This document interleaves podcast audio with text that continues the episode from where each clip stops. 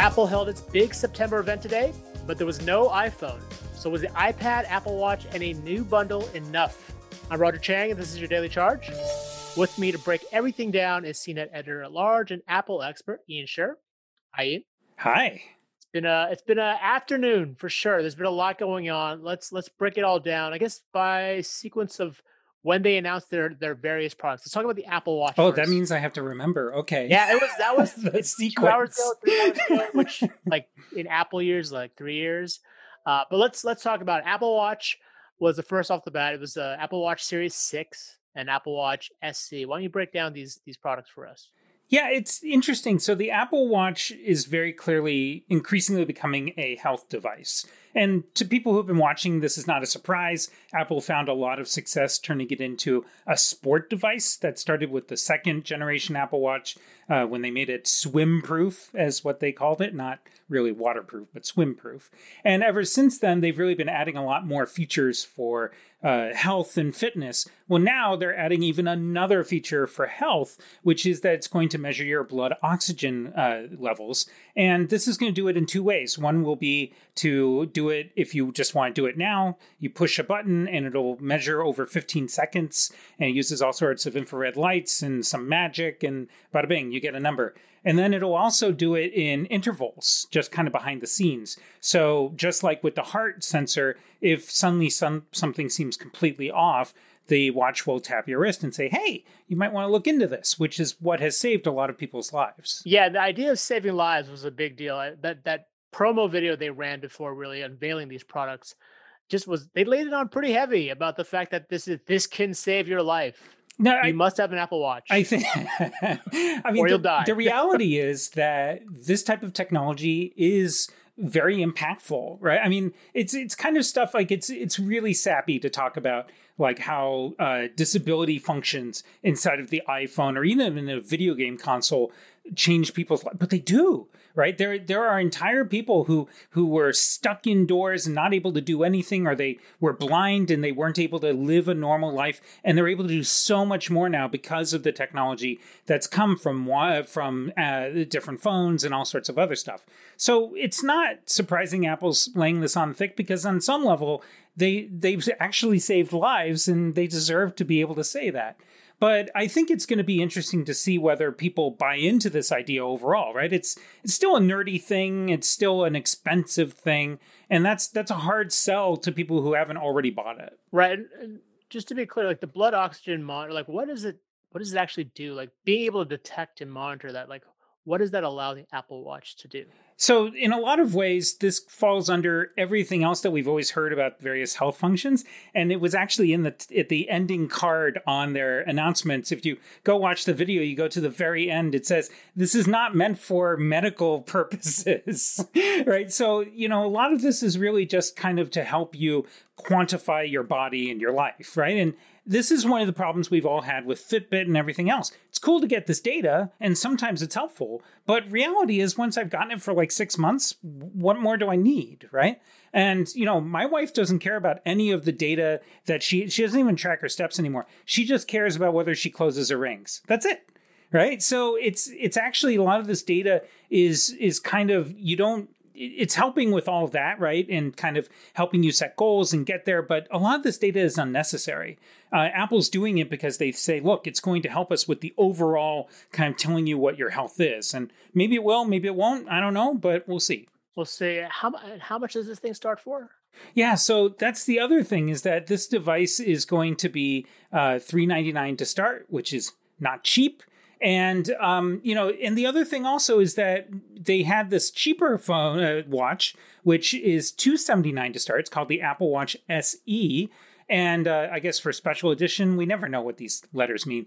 And one of the things about this thing is that it's basically a repackaged Apple Watch Series 3, right? So it has the fall detection, which is something that they introduced a while back. And a lot of people were really, you know, they were thinking, hey, elderly people, you know, they have this I've fallen and I can't get up little buttons. Now they can do it with their watch. So they're adding some of these functions that they do see a lot of uh, people kind of getting interested in into this device. $279, it's definitely cheaper. We'll see whether people want it, uh, but it says something. Yeah, that's two. 279 seems a little bit too expensive considering the the Series 3 is still around. It is $150. Uh, you're, you're, I feel like that's it's not a huge difference between the 279 and the 399 Series 6 that like I don't know. There's that, that that's that struck me as a little expensive for this quote unquote affordable model. Yeah, I mean, think about Black Friday, right? One of the things that I have always kind of found interesting about Apple, having covered it now for more than a decade, is that uh, in a long time ago, it be Apple's prices didn't move. Like there was never a sale on their phones. There was never a sale on their computers. It was very rare, and it was only a little bit. But now we're starting to see sales on them when they come out right? And we're seeing prices drop dramatically during holiday sales. So 279 to start, yeah, that does feel a little hard. But I wouldn't be surprised to see that creep down to 200 by the end of this year. The other the other big lineup they unveiled was uh, two new iPads. So let's let's go into the iPad Air, the higher end version. What what is new about this new Air? Yeah, it takes a lot of the feeling of the iPad Pro. So it actually has uh, this more square look to it, which, if you care, kind of cool. Uh, it's definitely different. And it also has a bigger screen that is actually looks a lot like the iPad Pro. So you may remember the iPad Pro, they got rid of the Touch ID, right? That button that allowed you to use your fingerprint. So this one does not have the face unlock like the iPad Pro. Instead, Touch ID is now in the button on the side that you do the power button. That's kind of cool. So, you know, they that's how they were able to lower the prices from the iPad Pro. It still has a very powerful chip. They say it's much more powerful than Chromebooks and laptops and all that and we'll see, you know, everyone has to do their tests. But it ships in October for $599. Again, not cheap and way more expensive than the cheapest Chromebooks out there. So, we'll see whether people are interested. Yeah, I, would say the I'd pay particular attention to that Touch ID button because it's it is a button on the top of the screen, not top of the screen, top of the device itself. It's basically the power button. Um, I would be intrigued to see if they stick that into the iPhone 12. It would be really smart because right now Face ID is essentially useless when you're wearing a mask. So having some sort of Touch ID sensor, and, and I don't think that they've got the under glass fingerprint sensor thing down pat yet. Um, this would be a good a good uh, compromise. Yeah, I would. And to to bring that point, you know, my one uh, my brother has uh, a OnePlus, right? And he loves to point out that he's got the fingerprint under the glass thing, but it's actually taking a picture of his finger. It's not doing the way that uh, this that Apple does it, which is to actually kind of map out your finger, right? And it's different, right? You can debate about whether one's better or the other, but Apple argues it's more secure. So it would be uh, understandable they're not willing to go to what they believe to be less secure to do it uh, through the through the screen. So we'll see. You know. Right, and then there's the uh, there's the iPad, the the eighth generation iPad. Tell us about that. Yeah, the, the, the boring lowly iPad, and this actually looks like the boring old lowly iPad. It has the old design. It uh, it does you know have uh, the fingerprint sensor still, and the screen really hasn't changed much, right? But it gets a much faster chip inside of it, and for that you get it for three twenty nine we'll see whether people really are interested. You have to think again the education market and the students out there. And there are a fair number of students who have to use an iPad. Their, their schools have gone iPad and there's no other option. So this is really important. And Apple says it's going to be 299 for education versus 329 normally. Again, I'm curious to see if this is going to creep down during the holidays because that is a lot to ask people during an economic uh, catastrophe that we're all living through. Definitely. And then I went out a bit out of order because in between those two devices, they uh, announced the other big news, the Apple One bundle. So tell us about that. Yeah, Apple One is probably going to be one of the more interesting things as time goes on. So taking all of these different services they have, right? Apple TV Plus and Apple News and Apple Arcade Gaming and all these things and Apple Music, you, you bring them all together and you make people feel like they're not dying by a thousand cuts, right? So now what they're doing is they're saying, okay, for uh, 15 bucks a month, you get access to Apple TV Plus, uh, iCloud storage, Apple Music, Apple Arcade, and that will give you kind of a, a, whole bundle. You go up another five bucks and you will get that for your family. So, you know, four to six people. And for $29.95 a month, they throw the whole caboodle at you. So you get um, all these different services and two terabytes of cloud storage, which is a really kind of cool thing, right? We'll see whether that is something that people want in the end and they're willing to spend that much money. It's not cheap, but it could be interesting. Yeah, I was doing the math on that. And really, if you have a family uh, or you you know you share this plan with others, I, I looked at the plans. The the first two tiers that you get 50 gigs and then 200 gigs, they're essentially useless. Like I, I think if you have more than one person, or if you're an individual power user, like your only option is that premier tier, which gives you the full two terabytes. And at that point, you've got to question whether or not for you're willing to pay 30 bucks for you get Apple Music, Apple TV Plus, Apple Arcade, iCloud storage, Apple News Plus, and this Apple Fitness Plus, which is this other service we'll talk about in a bit. Uh, this that was announced.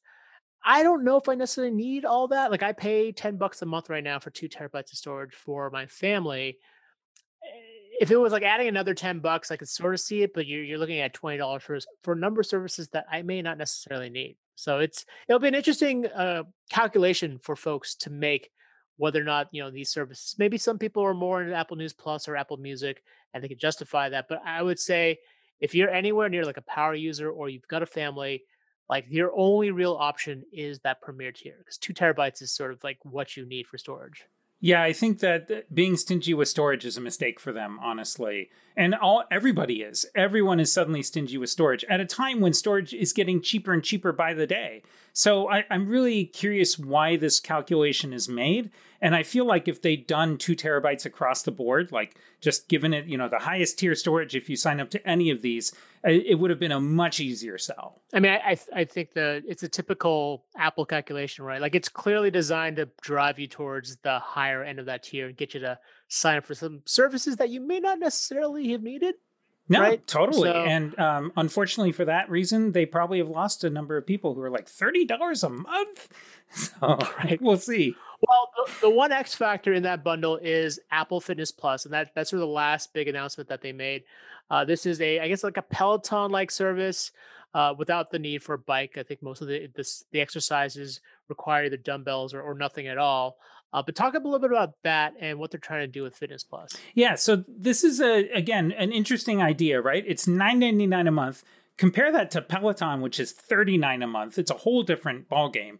Uh, and one of the things about it is that they say that they've got this whole uh, group of fitness trainers that they've hired. Uh, they had a really nifty little image of them. And, uh, you know, they're going to have weekly classes and yoga, dance. Uh, they say everything that's been popular on the Apple Watch. So rowing apparently is super popular, uh, biking. So, you know, it's interesting. And of course, they tie it into Apple Music because why wouldn't you? And use music from that. So it's, it's an interesting idea you know, one of the things that's been going on over the last few years is that there's been a lot of people who've tried to do fitness classes through the iPhone. And it's only recently that we've seen stuff like Peloton really take off. And I would argue that's the super elite cost, right? I mean, 40 bucks a month plus an expensive bike is a lot to ask. So I'm curious whether or not Apple's going to be able to kind of offer this middle tier idea, right? 9.99 a month. But, you know, for people who are interested and people who are using their watches for fitness, this could be a good deal. Yeah, definitely. It's interesting to see how Apple is continuing to push more and more into services, more and more into locking you into this world of, of, of services for you. Yeah, I think that they want to ultimately they realize that I think they're becoming a, uh, a, a, kind of a whole lifestyle brand, right? It's no longer just selling me the devices and you know making the software for the devices. Now they want to run my life through the devices. And look, I mean, they they make a compelling argument, right? But uh, it turns into that same conversation we used to have about Microsoft so many years ago. Is that you decide to live in the Apple world and you're pretty much in it, right? And you know unless you want to spend way more money and get a Peloton or whatever, uh, you know, that's where you're living now. So I'm curious whether or not people will buy into it. Uh, obviously, a number of people will, but uh, it's going to be interesting to watch. Got it. Well, If it makes uh, any difference, I ran the, the bundle by my wife and she immediately said no. So.